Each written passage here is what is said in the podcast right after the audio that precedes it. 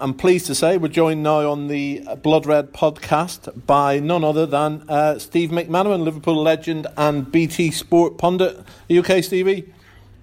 I'm very well, thank you. I was better after the Manchester City game than I've been now over after the last two games. So yeah, it, it off with the smooth, don't you? You do. I mean, we might as well start there, Stevie. I mean, it's it's you have that massive high and and you'll have you'll have played in teams who've had those massive highs, and uh, we're all trying to work out what's happened since then. You know, the Swansea, you know, we go and lose, are on you know a, a good unbeaten run at the bottom club, and then we back to Anfield and, and out of the cup to the you know the sec- the second bottom team in, in, in the league. Yeah. Um, uh, can you have you been able to work out exactly what, what you're seeing there on the pitch? Uh, answer, I mean, of course, you can, you can see what goes on, of course, as in how they play at the time and the mistakes they made. But did I see it coming? Not in, not in a million years. You know, as you rightly said, they're on a huge run, playing really well. Um, elated after the Manchester City performance, and then after about 10 minutes of Swansea, you could see the tempo wasn't the same. I didn't still think they, I still didn't think they would lose the game but you knew that the, the, the energy levels, the atmosphere, I think what it was like, they didn't respond. The passing of the ball was a lot slower, um, but still, it was a huge shock. I still think they, they would have they, they would have got the business done and scored against Swansea. Um, so that was hugely disappointing. But that does happen sometimes in the league away from home when teams sit back, get an early goal, defend, not get an early goal, but get a goal, get the first goal, and then just defend themselves out of the game. I think with the the, the, biggest shock to certain extent was at home because their, their home record has been amazing, Liverpool, uh, of late. And uh, to go down, go down in the manner that, that they were, particularly scoring the first goal, was a, was a huge shock. You know, to, to, to let three in, uh, you know, in the first half um, in front of the Kop, I think was. Um, was a shock for everybody involved. It really was. And and, and it could have been four, of course, if uh, given the one that got, got chalked off with uh, with mm. with VAR and everything. Did, uh, yeah. what, what, how did you think that worked, Steve? Do you think that inter- some thought it interrupted the flow of the game? It obviously worked to Liverpool's advantage in a disallowed goal and being given a, a penalty. For all they didn't take advantage of it, but how, are you no, a fan of the system? Yeah. I'm a, I'm a fan of this. Uh, uh, of course, I think we've all got pros and cons of it at the minute. I'm a fan of the system because the, the results that um, uh, the, the, they we, we, we decided were all correct. You know, the, the penalty, the offside goal, uh, they were all correct. Um, so I, I, I, think we're fine with that. I just thought there was a lot of confusion in, in, the ground at the time because fans didn't know what was happening, and Absolutely. I think that's an issue. Um, you know, people shouting at the referee the West Brom players shouting at the referee when he went over to um, you know to have a look at the television. That that needs to improve. But, yeah. You know, normally the argument is after football we like to go to the pub and argue about what you know should have been a penalty, should have been a goal, or, or whatever it is. Yeah, absolutely. Now we're arguing about VAR. You know, the decisions were correct. We're just arguing about how long it takes. Know, they need they need to shorten the four minutes down to two minutes. You know, decisions have to be made quicker. I think it sometimes is confusing when you know players score a goal and then run, run away, but it's not a goal and they have to all wait around. You know that that is all a little bit weird at the moment. But the main thing is that we're not we're not sitting here going, you know, that was an offside goal that shouldn't be given. That was a definite penalty that didn't that wasn't given. We're talking about you know little bits of that you know that that took a little bit too much time or there's a little bit confusion and that you know that can be changed. That can get better uh, more information can be given to the crowd, and you know the referees will be able to speed up that process. And the fact that all the all the, um, the decisions were the, were the correct decisions in the end, I think that's the bigger point about it. Yeah. It's not perfect, of course it's not. It has caused problems, and people will not like it. But we're down a path now, which which you know we're, we're on, and hopefully in a year or you know, two years or three years, once it's introduced to the Premier League, you know these are just odd occasions in cup matches. Once it's introduced to the Premier League it'll be refined, it'll be quicker, and you know, we'll, we'll learn to love it hopefully in the end. Absolutely. Um, well, listen, I mean, going out of the cup uh, on on Saturday night, I mean, Jurgen spoke in the programme about, you know, he felt the team was ready to respond to the Swansea defeat. Obviously, we ended up with what we got on, on, on Saturday. Um, so that's sort of, you know, two, two defeats on, on the trot, which, which makes um, Tuesday's trip to Huddersfield, um, you know, it, it, sort of looms as a as a massive game now for Liverpool in terms yeah, of yeah. having to get back on track. Yeah, and um, I don't know whether playing Huddersfield's a good thing or whether they should be playing someone who'll go toe to toe with them, and, and, maybe Liverpool can outgun them.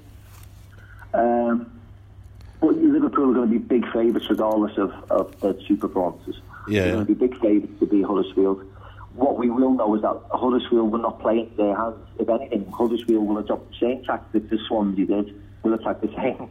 will, will adopt the same tactics as, as West Brom. They'll be defensively very strong. They're not going to play this free-flowing football because David Wagner's Jurgen Klopp's mate. You know, he's going to defend and he's going to. He rested a lot of players. Wagner at the weekend against Birmingham in the FA Cup for this game, particularly. Absolutely. They're at home. It'll be a full house, so it'll be a really hard game for Liverpool. Liverpool will have to play you know, the form that they've shown, you know, before these last two games to get a good result. But, you know, Liverpool are big favourites for this game. So the onus and the pressure is firmly on Liverpool. They're playing a team that, that came, that, that got promoted last year, you know, which was a huge surprise considering considering how they were the year before. So um, everybody expects Liverpool to turn up, win the game, and come back home again and move on to Tottenham. Yeah, and, and I mean Huddersfield made it difficult at Anfield. I mean, looking back yeah. on that game back in October, at half time, you were sort of starting to worry if it was going to be one of those games, you know, nil nil. Mm. We got we got Sturridge had a little moment of class in the uh, early in the second half, and obviously we went on and won it quite comfortable. But you, you can these types of games can be difficult, and we know Huddersfield, you know, they've they've already had some big results at home. I mean, everyone remembers the United one, um, yeah. but um, yeah, I think they've got 16 points at home and eight away. So they'll be looking if they're going to stay in this league. It's pr- almost certainly going to be with points gained at home, isn't it, Steve? it is. It's going to be very difficult for them. It'll be interesting to see how Huddersfield play tomorrow uh, because they like to play out from the back as well. They got close against Chelsea a couple of times and Chelsea dominated them in the end. But we saw how close it was against Manchester City the way they played. As you, as you rightly said, they they turned United over there. So this is not going to be an easy run of the mill game. We all think it may be, it should be if Liverpool perform to their potential. But it'll be it'll be a it'll be a harder game. Um, so it'll be interesting to see how how Huddersfield play and whether they change you know, their ethos of, of playing from the back and playing nice football, just go a little bit more direct. And uh, I think it'd be, uh, it's, it's an easy thing to say, but it'll be vitally important that you know Liverpool do score the first goal because if, if they don't, you, you, like like West Brom to a certain extent when, when they get winning the lead the other day, and certainly like Swansea when, when they scored the first goal, it will become a lot harder then for Liverpool to, to break them down. If Huddersfield do score, it will literally be you know defence uh, attack against defence you know, and Liverpool have, have, have got a lack of confidence of that of late. Yeah, I mean, it's difficult to see where Klopp can change things too much, Steve. Because I mean, he went strong on Saturday night for the cup. We couldn't argue with the we couldn't argue with the lineup, could we? And um, no. just it feels like, as you say, maybe a little lack of confidence. Mane hasn't quite been the same player for the last couple of months. It doesn't feel like. Um, Salah keeps keeps churning out the goals, um, but would you envisage many changes from Klopp in reaction to the last two games, or do you think he's pretty much hasn't got many options? He'll, he'll, well, he'll, he'll change the goalkeeper again, won't he? I presume. Yeah. He'll change the two full backs. He'll change the two full backs again. I think. I think Robertson and Gomez will come in if they're fit. I think that was the plan to change them round because there was there was games in a short space of time, and you know, they, it, on Tuesday night they've got a few games, a few days actually to Tottenham, so that's not going to be an issue. So I can see, I can see him getting changed. Um, in, in those areas. Um, in the forward areas, you know, I'm with you. If if everybody's fit, that you know, certainly the three up front, Chalmers and they're probably um, they're probably the ones he's gonna he's gonna stay with. I think. Yeah, absolutely. Um, yeah, I can't I can't see him being a many many changes. Whether Oxlade-Chamberlain gets changed for I don't know Lallana or I'm not entirely sure uh, whether he changes that. Yeah, I, don't know, but I, I certainly think the yeah, I certainly think the goalie Absolutely, yeah. I think Lallana's still still going to be out, Steve, with the uh, with yeah, yeah, the exactly. little problem. So um, he hasn't got uh, many options. Um, Huddersfield wise, obviously the last three, I think, playoff teams who came up have all gone down: QPR, Norwich, Hull. Um, have you been surprised how well they've done Huddersfield in terms of obviously they're not a massively resourced club, albeit that no. every club in the Premier League has a certain amount of resource yeah, these days. Yeah, they've done they've done really well, and I've. Um, I mean, yeah, and but they need to they need to keep doing well. Unfortunately, that um, I think the bottom, you know, eleven teams or something like that. The the concertina is so much and if you lose, you know, three or four or five games, you suddenly go from 11th to, to 18th that week. Um, but you know, I, I like Huddersfield. I, um, you know, you sort of cheer for the underdog when they come up because they've done it the hard way. Um, I like the way they play. I like some of the players. So, you know, I certainly hope they'll stay in the league, but they'll just have to. You know, I've, I've watched everybody a few times this year, and uh, you know, they're one of the better teams to watch when you when you see them. They're good on the eye. They've got the right well, they've certainly got the, the football and ethos that I would, would have. They like to play football and they like to take chances to a certain extent. Um, and they want the players to express themselves and hopefully get better and learn from the mistakes. So I'd like them to, um, you know, I'd like them to, to do well and, and, and stay in the, in, the Premier League. And we just want Liverpool to get back on track on Tuesday.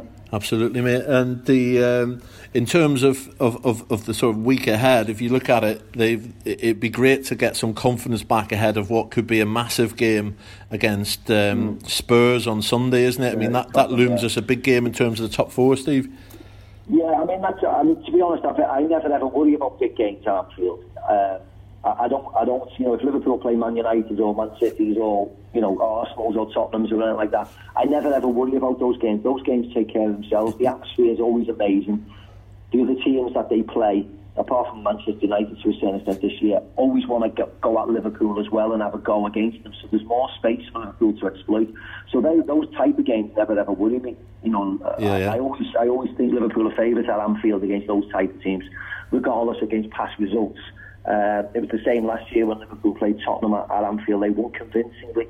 So uh, those games take care of themselves. It's the ones that we all think, oh, Liverpool will easily win here. Liverpool should easily win here the way they're playing. They're the ones that I, I sort of question when the teams change the way they play and, you know, defend a bit deeper or, def- you know, don't want to attack as much they're the games when Liverpool have to break them down. They're the ones that I, I slightly worry about. So I, would worry more about Tuesday than I would about Sunday, to be very honest. Yeah, I think I think there's a lot of fans share that sentiment, Steve. The um, the other big thing this weekend or this week, really, I should say, is the the deadline day on Wednesday.